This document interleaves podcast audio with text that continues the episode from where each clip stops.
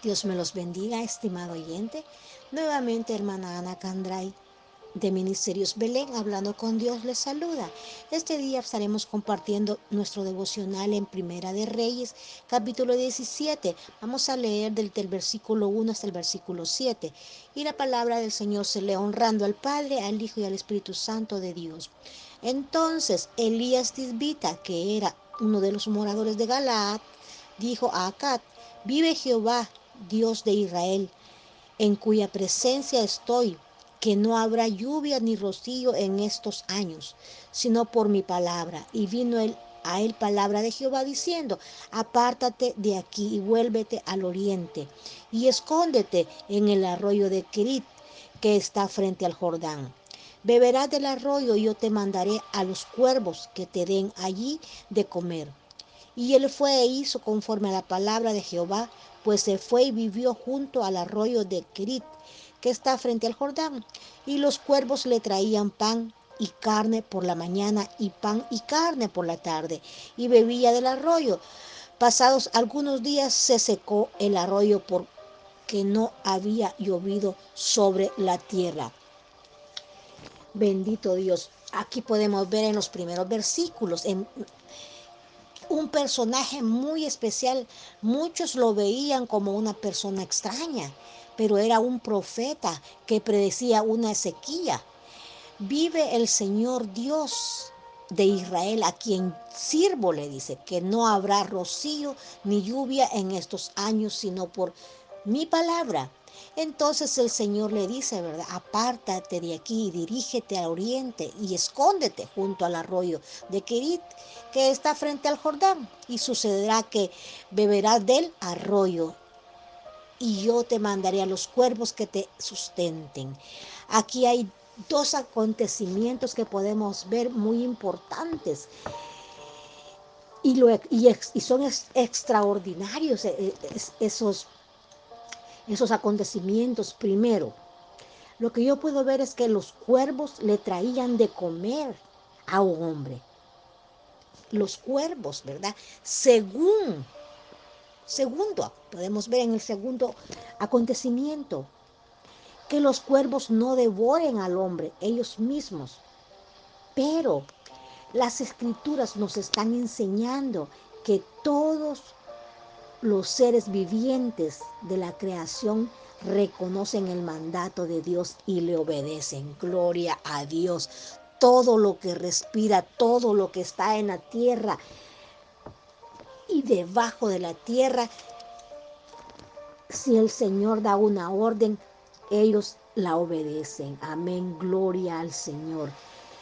Dios le ha dicho al profeta que se esconda en un lugar desierto para que Acat, el rey enemigo, no pueda encontrarlo.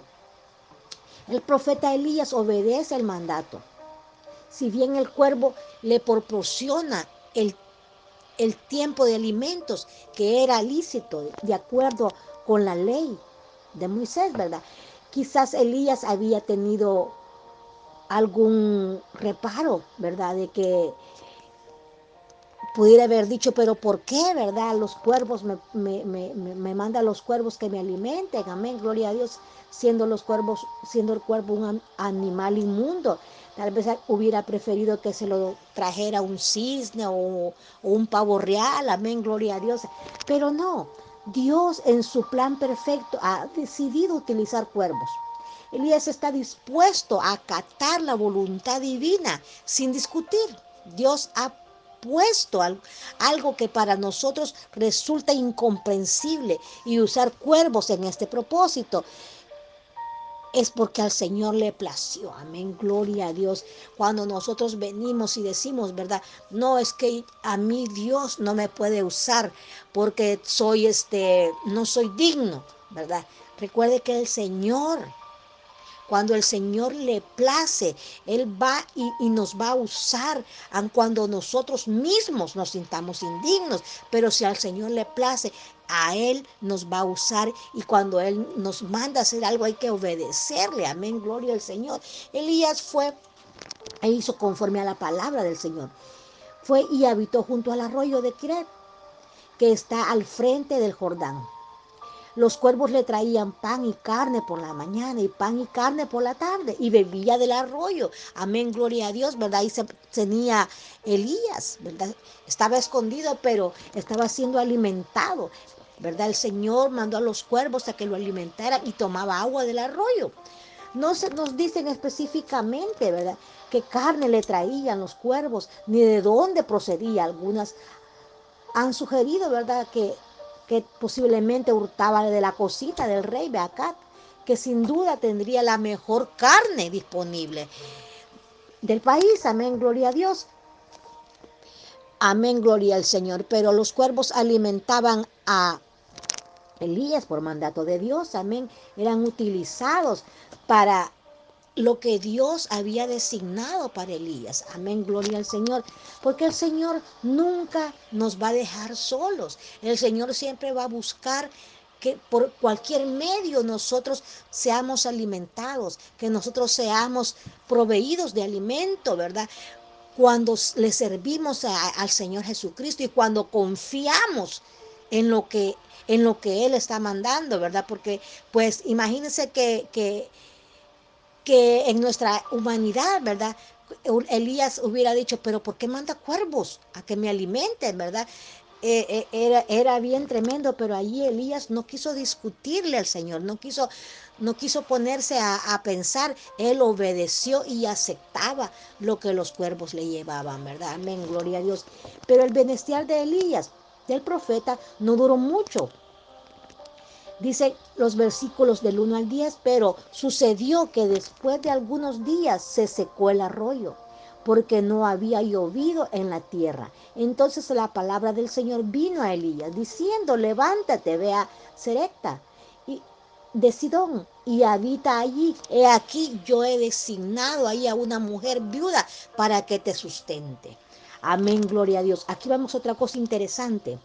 Lo interesante es que Dios lo mandaba a Serepta, que está muy cerca de Sidón y, a, Tiro. Allí reinaba el padre de Jezabel, la esposa del rey Acab. Pero observe que Dios lo manda para ser alimentado por una viuda. Sin embargo, ¿será el profeta de Dios quien va a alimentar a la viuda? Ahí, ¿verdad? Hay como y su hijo, dice, Dios lo envía a un lugar fuera del territorio de Israel, que corresponde a lo que hoy es el Líbano. Y cualquiera de nosotros le hubiera gustado, ¿verdad? Personalmente, ¿verdad? Que nosotros, que el Señor lo enviara, ¿verdad? A la casa de una familia de gente de dinero, una gente pudiente y sin ninguna duda. En, aquel, en aquella región habían hombres fieles a Dios en buena condición económica. Pero el Señor en su sabiduría decide que Elías vaya a casa de una viuda. Pero siempre Dios, cuando Dios lo hace, es porque Dios sabe. Ya Dios tiene un plan trazado para nuestras vidas. Amén. Gloria al Señor. Entonces se levantó y fue a Serepta. Cuando llegó a la puerta de la, de la ciudad, he aquí una mujer viuda que estaba allí responde, respondiendo, recogiendo leña, perdón. En aquella época una viuda era fácilmente reconocible por sus ropas. Elías se dirige a ella y le dice, amén, por favor tráeme un poco de agua en un vaso para que beba. Fel Felizmente esta señora era muy amable y cumplía con los, las normas de cortesía de aquellos tiempos. En muchas partes del mundo la respuesta le hubiera sido, y a usted quien lo conoce, ¿verdad? Nosotros, ve, y usted quien lo conoce que me está pidiendo agua. Si quieres agua, vaya y busca, a buscarla. Usted vaya usted mismo a buscarla, ¿verdad? Pero no, la mujer amablemente, pero es cuando Dios también ¿verdad? Prepara el corazón de a quienes nosotros vamos a ir, prepara la situación, ¿verdad? Porque posiblemente la mujer le hubiera dicho, ¿verdad? No te conozco, ve y busca tú el agua. Pero no, la mujer amablemente, ¿verdad? A la mujer podría ah, ponerle, haberle parecido, ¿verdad? Que Elías le estaba haciendo tal vez una broma, ¿verdad? En el momento que ella se va para, para traerle el agua, le solicita que también le traiga pan. La realidad es que Elías nunca le hubiera podido pedido pan si ella no hubiera aceptado darle el agua.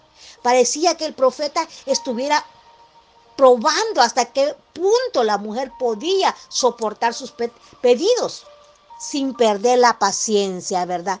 Porque conocemos la historia de esta mujer viuda, ¿verdad? Que no tenía que darle de comer a su hijo ni para ella, amén, gloria a Dios. Y viene este hombre y le pide un pedazo de pan, ¿verdad? Entonces, pero Dios en su infinita misericordia, en su plan perfecto. Ya tenía todo, amén, gloria al Señor. Y le dice, por favor, tráeme también un pan en tu mano. Nos preguntamos si Elías sabía que la mujer no tenía que ofrecerle. Yo creo que sabía, pero sus pedidos eran parte de la prueba a la que se estaba sometiendo esta mujer. Ella respondió, vive el Señor, le dice tu Dios, que no tengo pan cocido, solamente tengo un puñado de harina en una tinaja y un poco de aceite en una botella. Es interesante que ella comienza sus palabras exclamando, vive el Señor tu Dios. De alguna manera, ella percibía que Elías era un siervo de Dios. Ignoramos si él se dio a conocer con ella. Lo reconoció tal vez por su vestimenta. Si nos toca estar en algún lugar de Elías, probablemente, si hubiéramos estado en el lugar de Elías, probablemente pensaríamos, pero ¿cómo va a poder esta viuda mantenerme a mí? Y no tiene, si no tiene suficiente para ella y su hijo. Muchas veces lo poco que tenemos condiciona nuestra conducta frente a las necesidades de, nuestros, de nuestro prójimo. Cuando el Señor le dijo a sus discípulos que dieran de comer a la multitud, ellos respondieron, no tenemos más que cinco panes y dos pescados. En Lucas dice eso, Lucas 9:13.